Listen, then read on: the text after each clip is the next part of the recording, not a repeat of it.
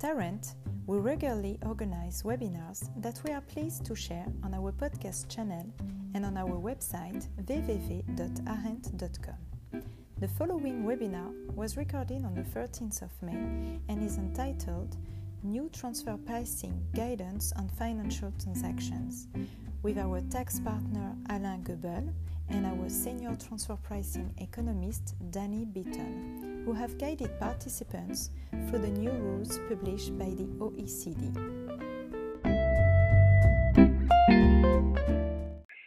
So I think we are ready to start our webinar, which uh, will focus on the exciting new topic of the new transfer pricing guidance on uh, financial uh, transactions that uh, has been issued by the O E C D in uh, on the eleventh of February uh, this year.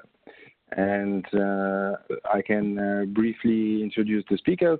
So uh, Danny has uh, presented himself. Danny is our uh, senior transfer pricing uh, economist. Um, uh, we've got uh, Brian Grun, who will join us uh, in a few moments and who will uh, moderate our discussions, and myself, Alain Goebel, partner at uh, the tax department of Arendt and leading the transfer pricing team. So I think uh, we can move immediately to the next slide, and um, uh, we can start our our presentation. I would like to uh, welcome you all uh, very warmly. I see the number of uh, attendees is uh, uh, increasing uh, all the time. We now have more than uh, three hundred fifty people that uh, that joined, and uh, it's still still increasing. So I uh, let uh, Danny uh, start the presentation, and I wish you a very interesting uh, webinar. Thank you very much, Alan. Um, so we have, uh, after this content slide, we have twenty-three substantive slides. We've allowed ourselves about forty-five minutes, so we can go on a bit longer. We're going to try and answer some of your questions as we go along, so please do use the chat box. And uh, also at the end, there'll be time. Um, I'm going to devote one slide to talking about the background to the new O E C D guidance and what it's trying to achieve. And then in eleven slides, go through uh, all the topics covered by the guidance, making some comments, uh, except for hedging and the risk-free rate. We, we simply don't have time. Uh, and then in six slides, Alan is going to get to some practical examples of how this will impact on some commonly used financing arrangements, which is very interesting. Uh, and then I'm going to wrap up with five slides of, of uh, recommendations for taxpayers uh, for each kind of transaction, but also for our agreements, our research, and our transfer pricing reports. But please do ask questions at any time. So if we can move on to, yes, we have moved on already, contents and objectives. This is actually uh, a B E P S report and therefore has a, a slant against tax avoidance. It is also a new chapter ten of guidance for everybody concerned of the, guy, of the transfer pricing guidelines, very much needed. In the absence of such guidance, we've proceeded um, to uh, apply theories of finance and economics, and we've relied on key case law as well to guide us. And uh, this key case law is very apparent uh, in this in this guidance. They've helpfully taken the challenges and some solutions from the case law and done what they can with them. Although unfortunately, those cases are sometimes contradictory and uh, and don't go all the way. Um, And, and also we can see, for example, in the loan delineation, uh, some I R S guidance and practice uh, for the loan terms and conditions, uh, Chevron discussions for the amount of debt, U K and uh, Australian tax office guidance, financial guarantees, G E Capital Canada, cash pooling, ConocoPhillips, et cetera. And captives, the U K Dixon's case at some length and detail. It's rather surprising, actually, that debt factoring hasn't been included, given the excellent and detailed advice in um, in McKesson Canada, and also the, the scope for clear, very clear abuse of, of debt factoring, more than any of these other arrangements. But there you go. Also, performance guarantees aren't covered, perhaps because there isn't any case law. But I can tell you that behind the scenes, we've, we've worked on such cases, and they're complicated. Um, it's a general comment is that this supports what we're already doing, um, but it asks for even more of it. So let's move on. Move on to first topic uh, in two slides, the accurate delineation of loan agreements. Um, obviously, the implication is, is if it's not treated as a loan, the payments won't be treated as deductible interest. Um, when does it start to apply? It depends, I suppose, when this guidance becomes hard law in your jurisdiction. Alex Allen will say something about the Luxembourg context there. But uh, we'd advise clients for transactions that commence after the eleventh of February generally to act on the guidance. Um, Frustratingly, individual jurisdictions are still al allowed to apply their own approaches through their domestic legislation to, uh, to, to, to interpret what is a loan agreement. Uh, but guidance is now provided in the form of very useful indicators, which we can refer to when, when preparing our, our loan agreements, which is very helpful. And these, to us, these, these indicators appear to fall into two broad categories, as shown by the next slide. That is, on the, the left-hand side there, terms and conditions of the loan agreement itself. And then context, um, environment, the way in which the loan agreement is operated. And um, the, the right-hand top box is a list of suggestions for things to include um, in the loan agreement, such as a, a repayment date um, and, and, and interest. Um, and uh, no... Uh, gratuitous loan waivers, um, and, and probably including some covenants as well to minimize the risk for the lender, and, and with the implication of reducing the interest rate. And down the bottom right, um, the, uh, the, the interest should be collected when, when due. Uh, uh, the borrower should have flexibility as to when it repatriates cash, for example. Um, and uh, some other features there, which I'm going to come on to in more detail. But we could perhaps think about drafting and operation as helpful starting points. And then if we move on to the next slide, um,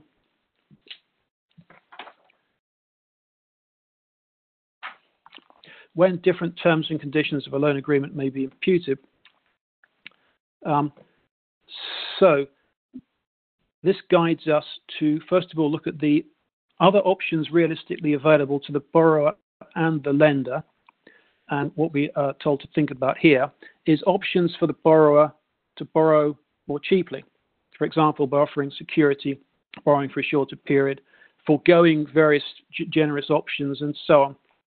This is, uh, this is um, Chevron material. Uh, and then to think about other options realistically available to the to lender. Perhaps the lender would, not being in the business mainly of lending, might want to uh, shield itself by having some covenants, for example. Um, so at that point, I think we have a question that we can try to answer here. Um, is it essential for interest to be payable on a loan? Uh, perhaps I can start by asking Alan, Alan, what he thinks about that. Yeah, I think uh, if we look at the key uh, indicators um, provided by this new uh, guidance, uh, it seems that uh, the uh, presence of an interest uh, is, is really one of the, or is not the main pillar of uh, characterizing a debt instrument.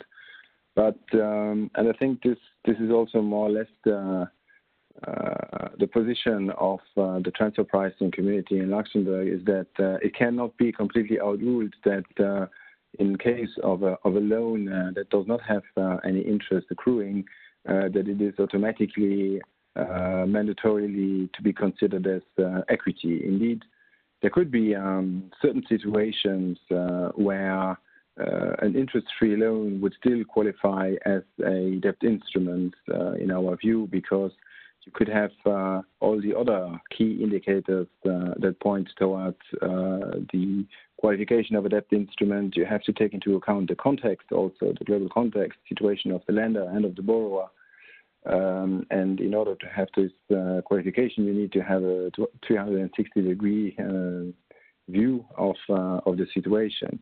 In practice, uh, where you could find situations where uh, interest-free loans uh, existed, for example, uh, in, uh, in in in case of bridge loans, uh, in case of uh, loans made uh, to an unrelated entity that is in a distressed uh, situation. Um, I think there's also some case law on that, and maybe then you can uh, provide further further information on that. Well, I think we could note the, um, the E U, E U case law um, last year, I, I think it was, uh, regarding the practice um, of of the of the German tax administration, and in, in uh, insisting that a parent company did indeed collect interest from its Uh, struggling subsidiaries who, who actually couldn't afford to pay the interest and risk risked going out of business. And um, the, the decision was that this it, would, it was rational not to collect interest uh, in the short term uh, because uh, you know eventually these operating companies could um, could could could pay interest on future loans, for example, and uh, a lender might have looked at it in, in that way, but uh, clearly controversial. So I think in a, in a, as a conclusion, uh, in our analysis, uh, I think that uh, there are two points that need to be uh, uh, to be to be reminded. The first one is that uh, the absence of interest uh, does not equal automatically that the instrument is an uh, equity instrument uh, and needs to be characterized as equity. And the second is also more particular for Luxembourg. Um, as you may or may not know, we have still an F W A L tax in, in Luxembourg, um, which is uh, governed by specific uh, law uh, dedicated only to net W A L tax and valuation of uh, net worth of, of companies that are subject to net W A L tax.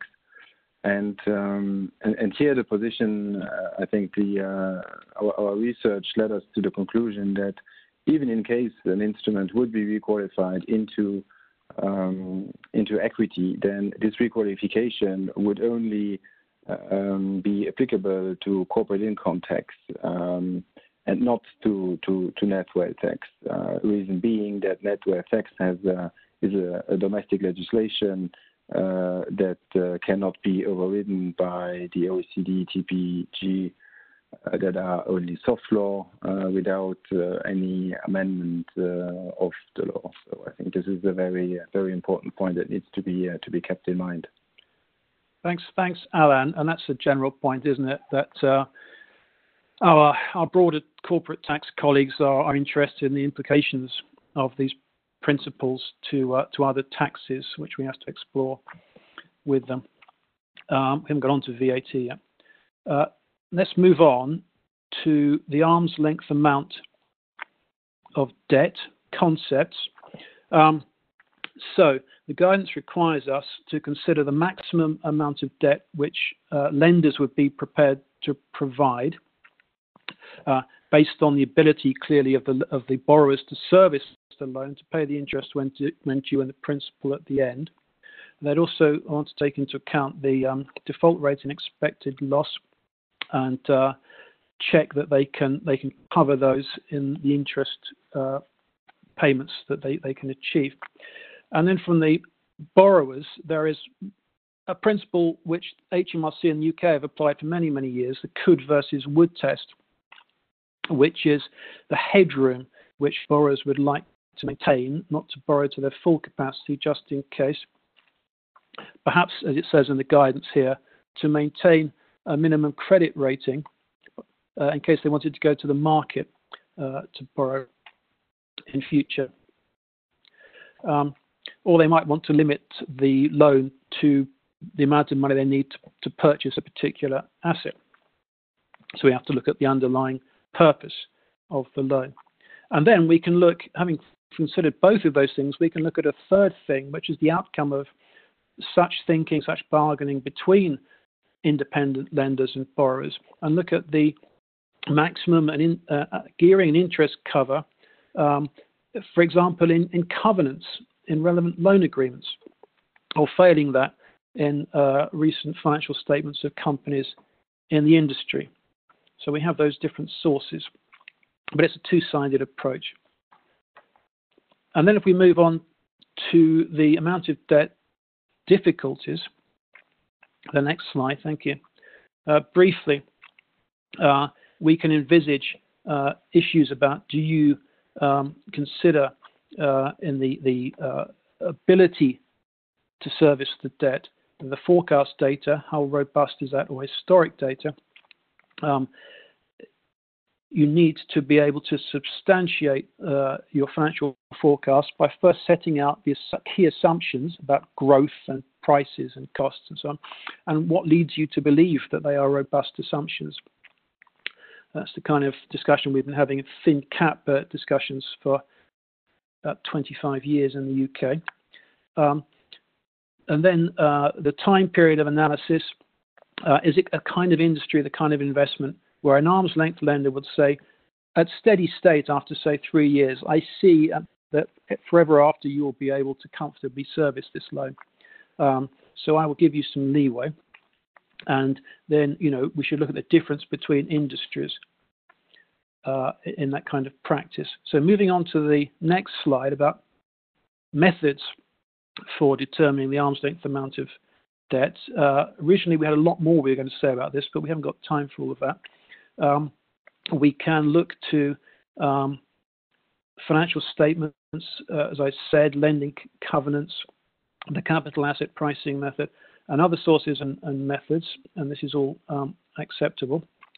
Um, some of these methods are more relevant to certain kinds of financing than others. For example, um, surveys for real estate lending, um, the capital asset pricing, uh, pricing method for financial intermediation and so on. Um, the simpler methods are less precise, um, but more likely to be challenged. I'm thinking about uh, the Basel equity ratio being used as a shortcut in the Fiat Treasury Company state aid challenge.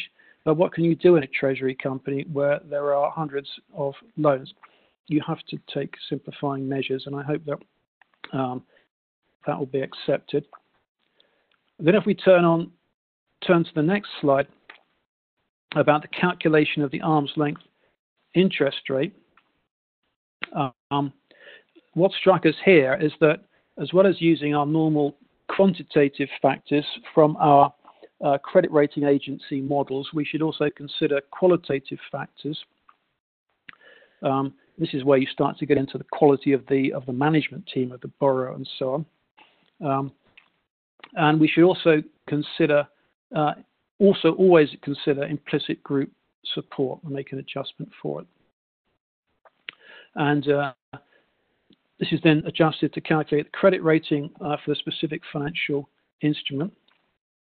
And then there's a discussion of loan fees, noting that some fees would be reasonable to charge. If not, they should be, that should be reflected in a higher interest rate.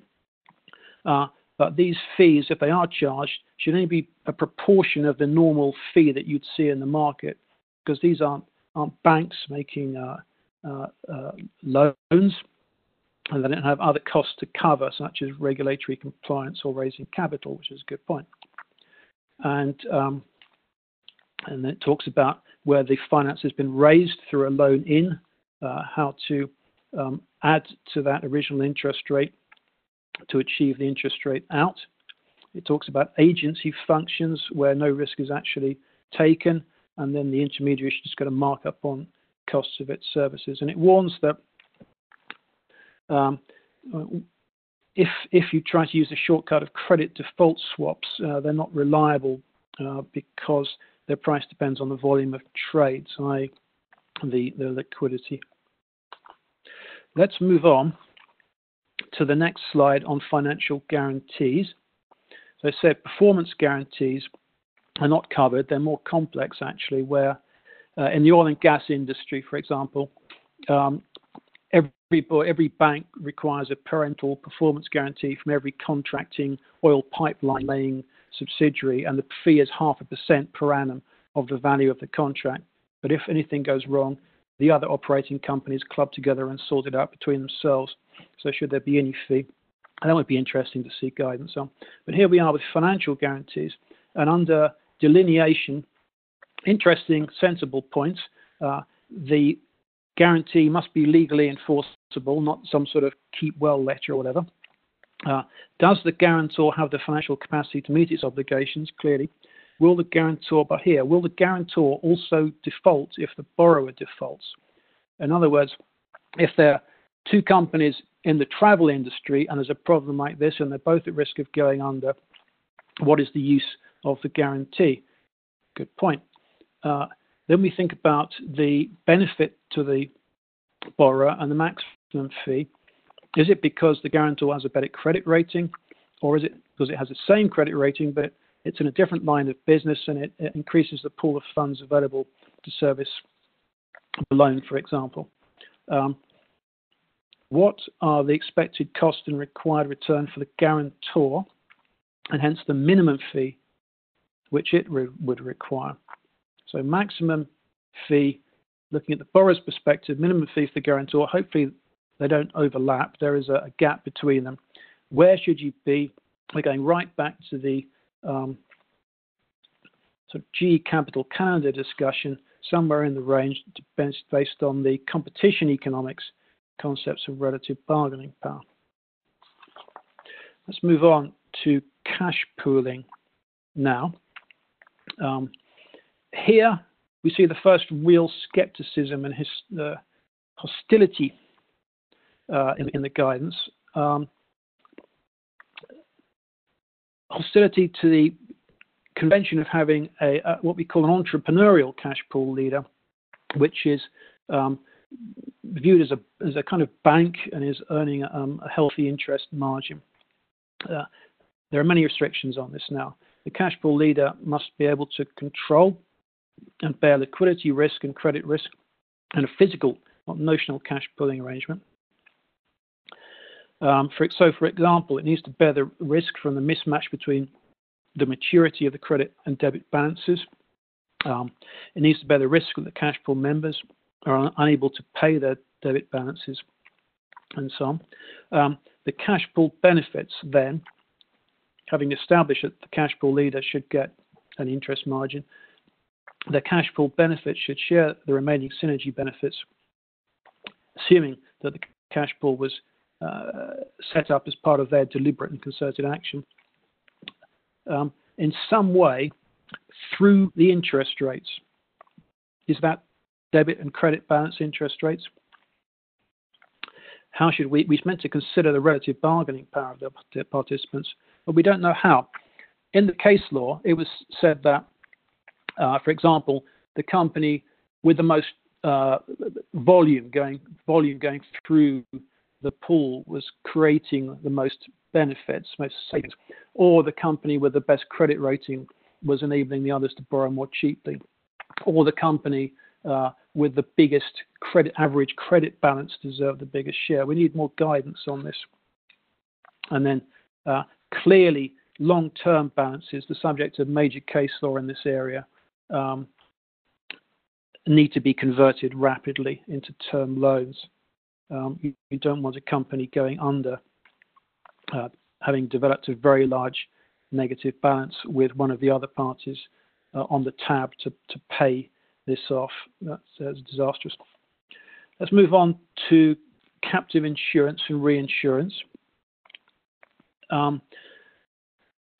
here we are guided to the, the invaluable, actually, two thousand ten O E C D report on the attribution of profit to permanent establishments, part four, insurance. Uh, very good discussion of risks and significant people functions. Again, general skepticism about these arrangements. Uh, is there a real possibility of loss? If so, is a real possibility of loss for the captive? Um, can it diversify? Not typo there of the risk. Pool it. Um, Does it have the skills? Are the insured parties better off uh, by using the captive? Does the captive have ad adequate capital for the risks? And, and so on. Uh, important points. The last time I looked, I think about a third of the footsie one hundred had captives. They are a risk issue. Let's move on to captive insurance and reinsurance pricing. Um, There's a discussion of premiums, how could you price the premiums? Well, well um, you could you could look at uh, premiums charged by third parties, but bearing in mind that captives perform fewer functions. Um, you try to set the premiums based on expected loss and return on capital. So that's the C U P method and the capital asset pricing method, but these are largely rejected in terms of benchmarking the overall profitability of the captive using the T N M M. And uh, here we are, we are unlike, unlike the Fiat case, we are guided to only allow an arm's length return on the amount of capital necessary to cover the captive's actual risks. And at the bottom there, we get back to the D S G case. If a related party acts as a sales agent uh, at the point of sale and the captive reinsures the risk with third parties, what is the captive doing? Very little. Uh, it should get um, it should get the normal return for insurance uh, on its capital, and the agent should keep any excess profit, which if you have a point of sale advantage will be massive. And let's turn finally on this section uh, to group treasury functions, the next slide. Again, there's a lot more we could say here. Um, there is a, a, a presumption, a bizarre presumption, I think, that uh, group treasury generally are a low, low value support service, simply there to coordinate access to external borrowing. And they should get cost plus, that um, in fact it's head office somewhere else in the group which is deciding the treasury policies and so on. Um, but possibly the treasury deserves a lending margin. It doesn't look like the treasury group treasury companies I've worked with, who are very complex businesses, uh, struggling to balance a lot of um, a lot of interest rates on credit and debit balances, short and long term, uh, overdrafts, cash pooling, and make them all consistent and keep them up to date. Uh, so I think I expect a lot of controversy uh, in that area. Um, so I'm going to I'm going to um, I'm going to hand over, I think, um, at that point. Uh, but perhaps we can answer a question first. Um, uh, what, what, is, what is the key, the key thing that's new about this guidance?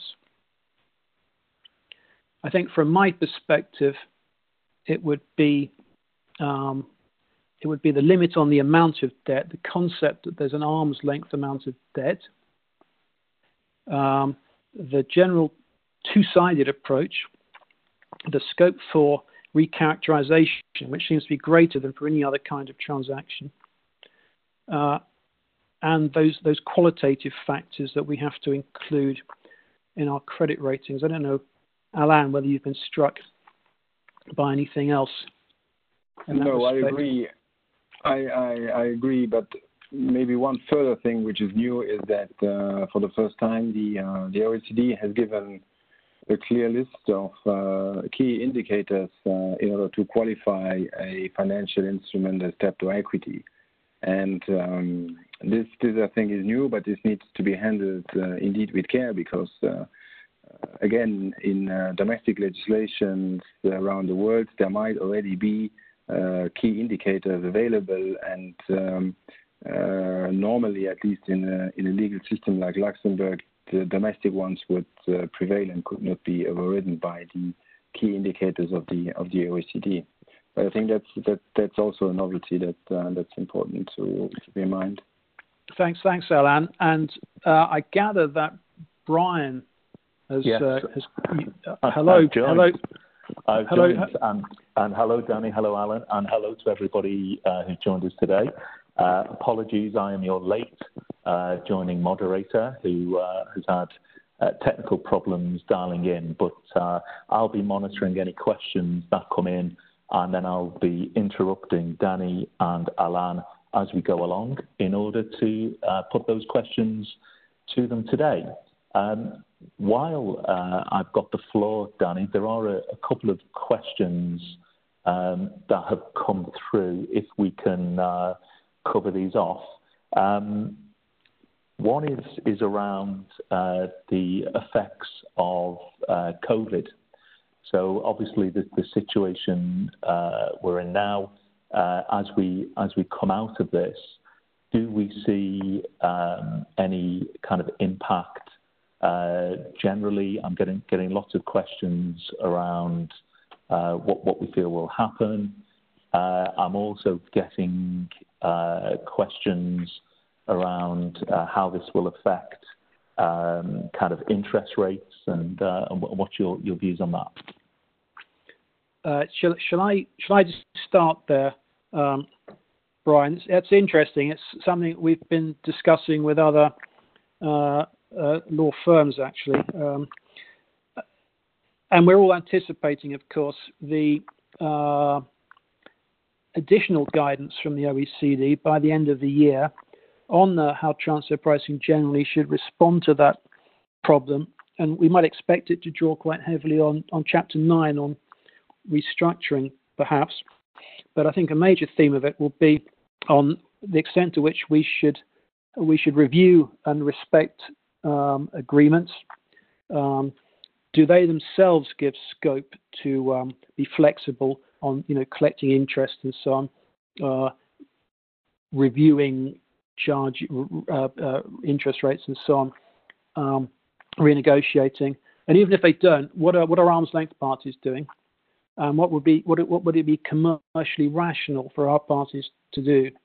As in that German case I, I mentioned, um, clearly there's more risk in the market at the moment. It should have an, a, a, an impact on on new uh, loans and guarantee fees and so on. Um, but Alain, uh, did you have any Uh, other comments on that?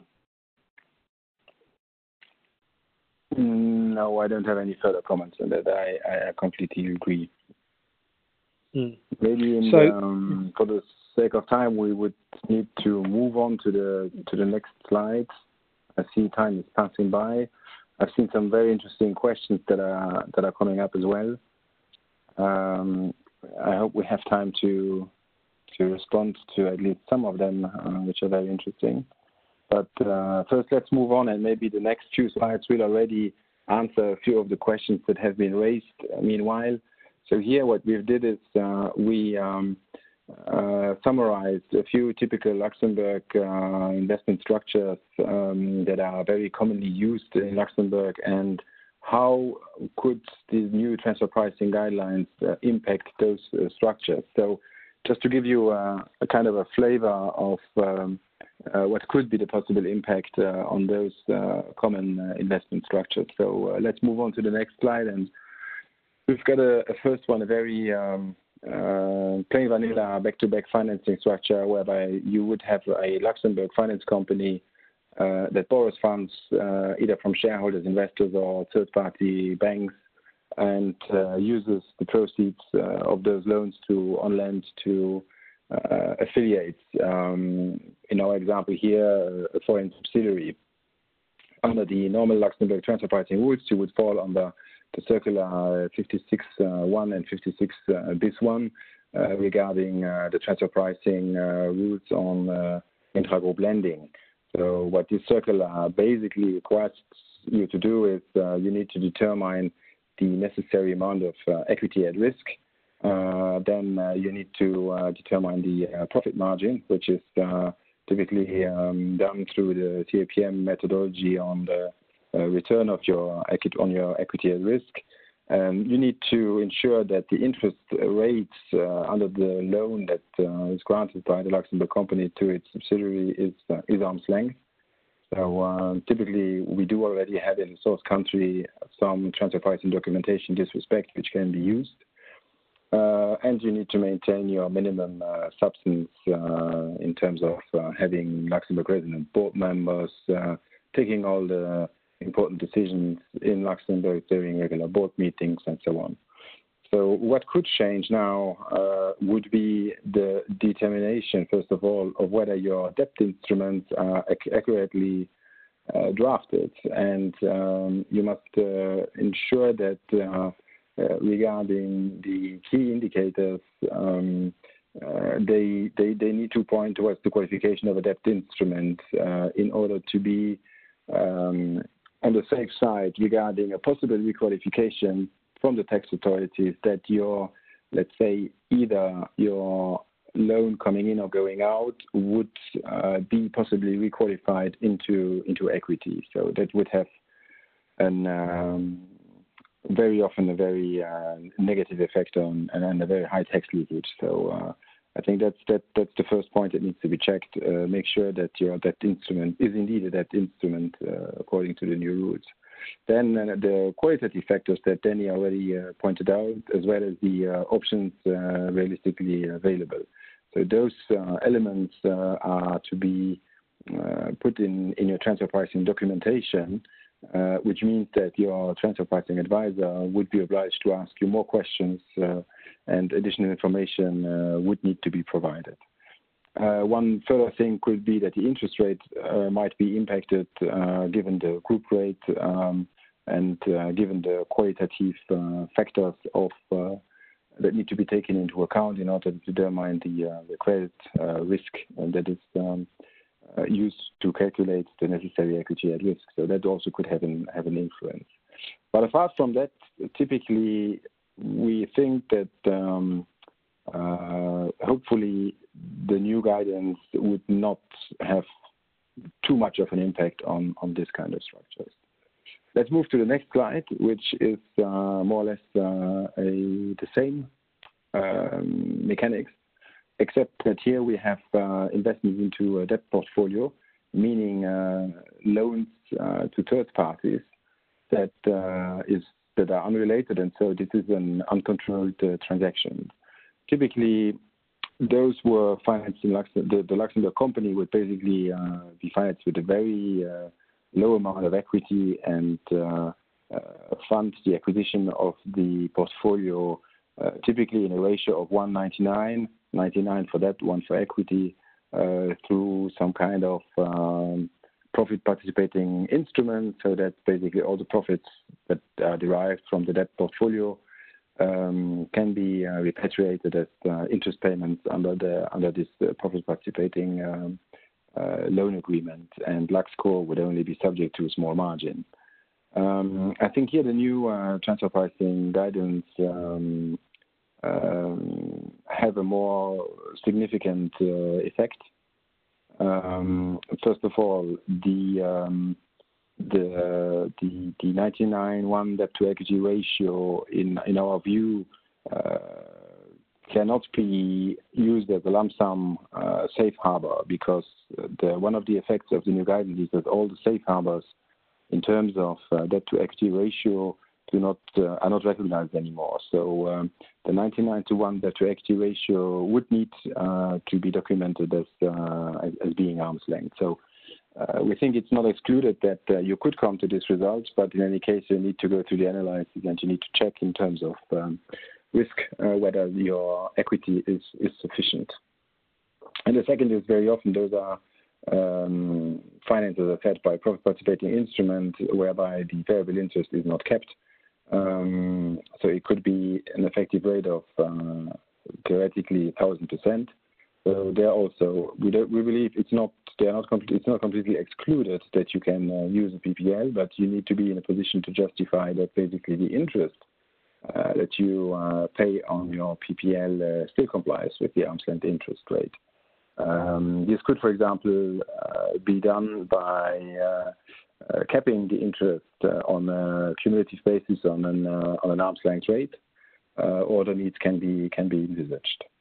The general approach, indeed, that we have is basically that um, uh, the transaction, if you want, really want to be on the safe side, is that uh, you could assimilate these um, structures uh, simply to um, to the unrelated uh, intra to, sorry, to the related intra-group lending, uh, where we have a circular from the tax authorities that provides the necessary guidance.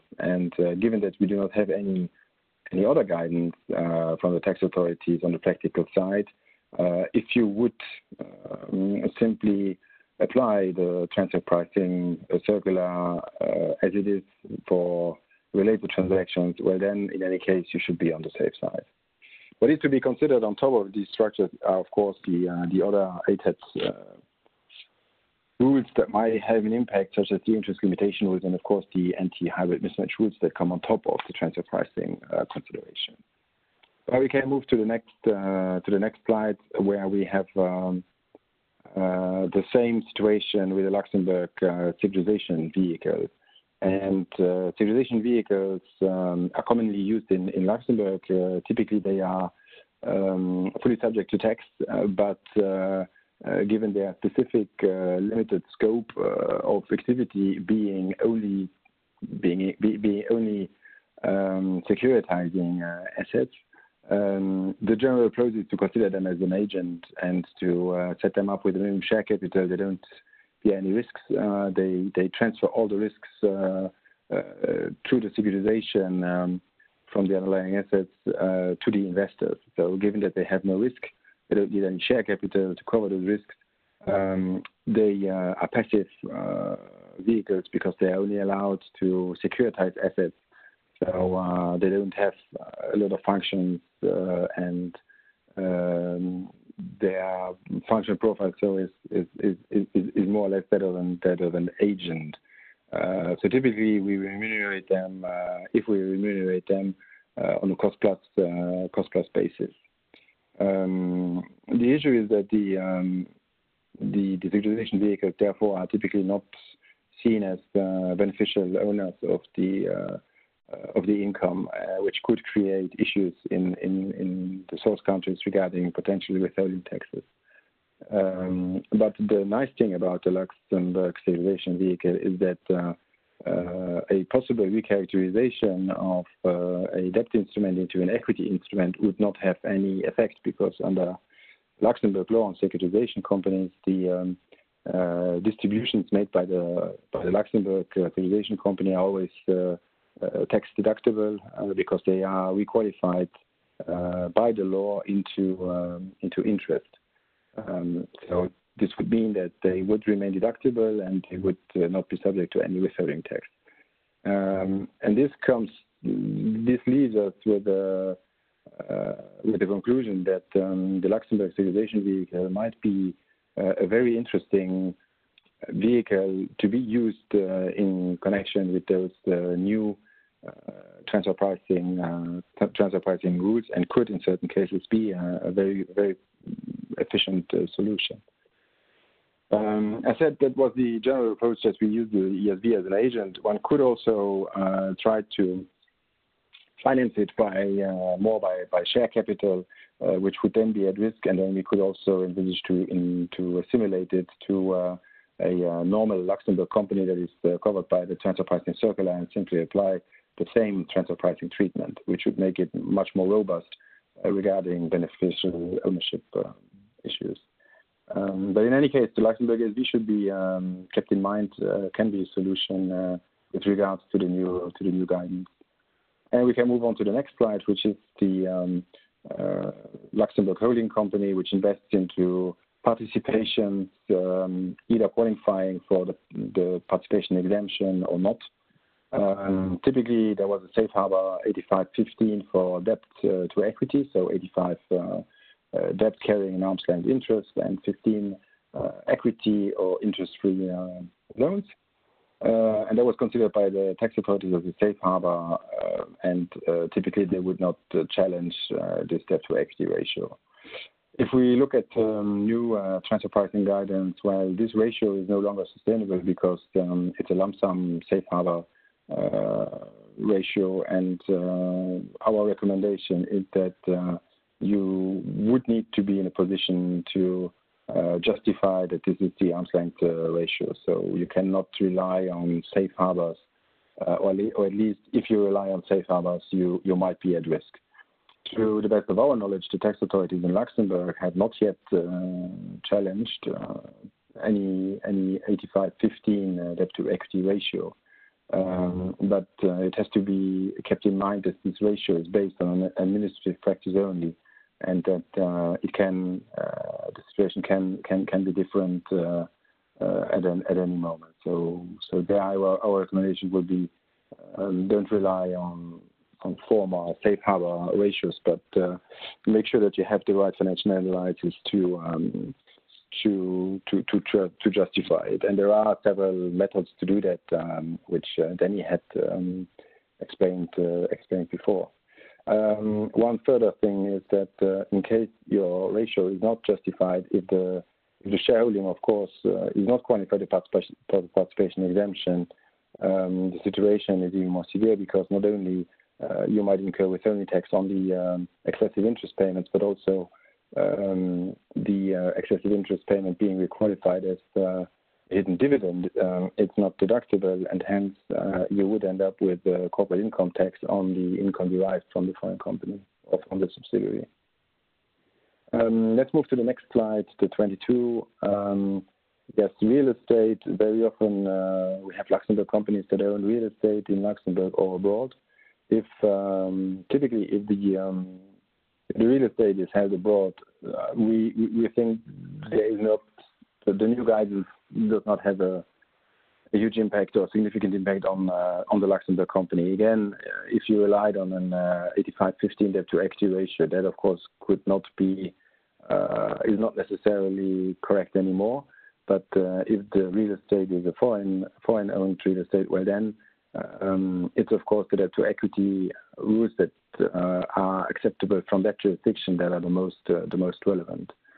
Uh, this being said, it should also be acceptable in Luxembourg, um, and there should be a double check that it is indeed acceptable, because uh, according to the administrative practice, even if the real estate is situated abroad, it is only taxable abroad, and uh, interest is only deductible then also abroad.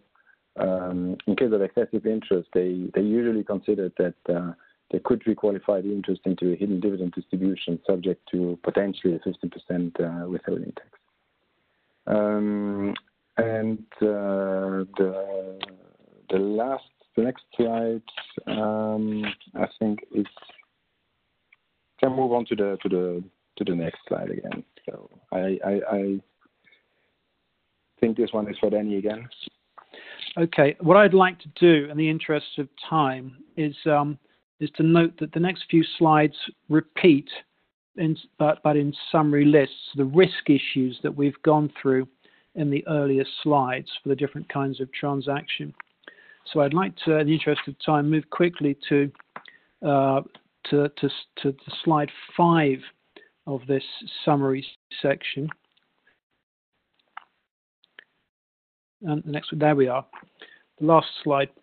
What does this mean um, for the documents that we prepare, which in turn means partly what research should we should we carry out, and what methods, which perspectives should we cover in our work? Clearly, we've established that for loan agreements, they need to have regard to a checklist of features. Um, we need to include documentation, not just for the interest rate, but for the amount of debt. Um, the commercial rationality of loan terms and conditions should be explained, to avoid a Chevron uh, situation. Um, interest rates should be consistent with the results of a quantitative and qualitative credit rating exercise, taking into account implicit group support. And we can't just assume that the implicit support equalizes credit ratings. A guarantee, financial guarantee fee should ref reflect the perspective of both parties. You can't just use one method uh, and, uh, and discuss their relative bargaining power. Cash pool leaders are under great uh, suspicion. They must be shown to have important risk management responsibilities and to bear these risks and add value. Uh, similarly, um, for cash pool leaders, and a scientific approach needs to be developed in a, in a, in a way which isn't completely clear uh, to allocate the, the benefits of cash pooling between the cash pooling participants through the interest rates. Um, And that's notable because some of the case law says that some participants should be receiving guarantee fees from some of the others. That's not what the guidance says. And with captives, they must be shown to be able to pool uncorrelated risks, even if it means how also taking on third-party business if they can. And finally, treasury companies um, are regarded as a low-risk uh, service uh, centre. Clearly, they aren't. And there needs to be some education with the help of treasury uh, specialists who are generally hugely knowledgeable on financial transfer pricing to, to educate tax administrations in that respect. Uh, and with that, I'd like to finish our formal presentation and, and hand over to Brian for any final uh, questions and for uh, wrapping up and talking about the next steps. Thanks, Danny. Thanks, Alain. Um, in the interest of time, let's just cover a couple of uh, questions. I'd just like to say as well to everybody participating that you will receive uh, an email copy of all of the slides. Uh, we'll also be posting a replay on arendt dot com. So if you need to listen again to the comments, then of course you can do. And we will also follow up. We've had lots of questions today. For those that we don't get through, and we'll only have uh, time for a couple here now, we will be posting the answers to the most popular questions on our website as well. And where we can, we will get back in touch with uh, people directly. So a question here around, um, could we comment on whether the forecast financial data used for the granting of the lending should be reviewed in subsequent periods in terms of actual versus forecasted by the lender? Um, can I comment on that? Um, I think it's not it's not addressed it's not addressed explicitly in this guidance, and of course it should be, but perhaps that's because it's assumed that we will also refer to the other uh, fairly recent guidance on hard to value intangibles, where exactly that is um, is is is permitted and recommended as an indicator um, that the forecasts weren't soundly based. So if the If the, if the financial performance of a licensee, for example, or a, uh, an acquirer of I P is very different from that used in the, uh, in the pricing or, or the valuation, then uh, that could be an indication that the, the assumptions uh, made weren't robust. And uh, I think it's perfectly very good question and, and, and confirms what I suggested, that our assumptions in our Uh, financial modelling, uh, which have nothing to do with finance but to do with quantities and uh, and so on. They they need to be tested on management. Thank you. Great, thanks, Danny. Um, final final question. I think this one will go to Alain. Um, are there any types of transaction that you think will cause the most controversy?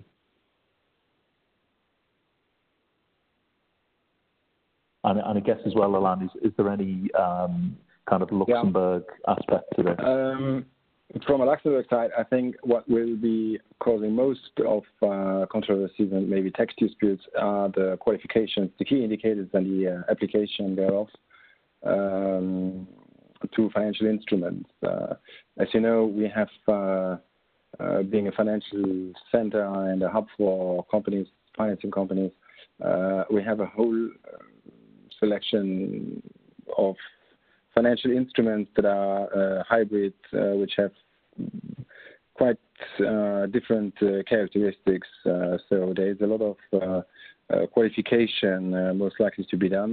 Uh, and depending on the position that the tax authorities uh, might take, uh, I think the disputes on the qualification will be uh, will be the most uh, the most important, I think, with the new with, with this new new guidance. Great. Thank you, Alain. I think in, in the interest of time, we, we have run over, so apologies for that. But uh, I'd like to thank everybody again for joining us today. Uh, you will all receive uh, email copies of the slides, as I mentioned, so uh, please um, have a look through those. If you do have questions, uh, the, the final slide in the pack has the uh, email and contact addresses for Danny and also for Alain. So, of course, uh, we'd be happy to, to help you in any way we can. So I guess from, from us, I'd like to say thank you very much for all of your time today.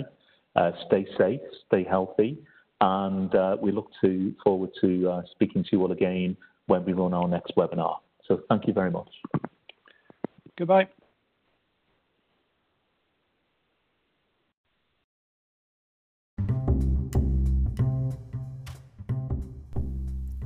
Thank you for listening to our webinar. Don't hesitate to visit our dedicated transfer pricing page on our website w w w dot arendt dot com. You can also register for our next webinars on the event and training page. Thank you.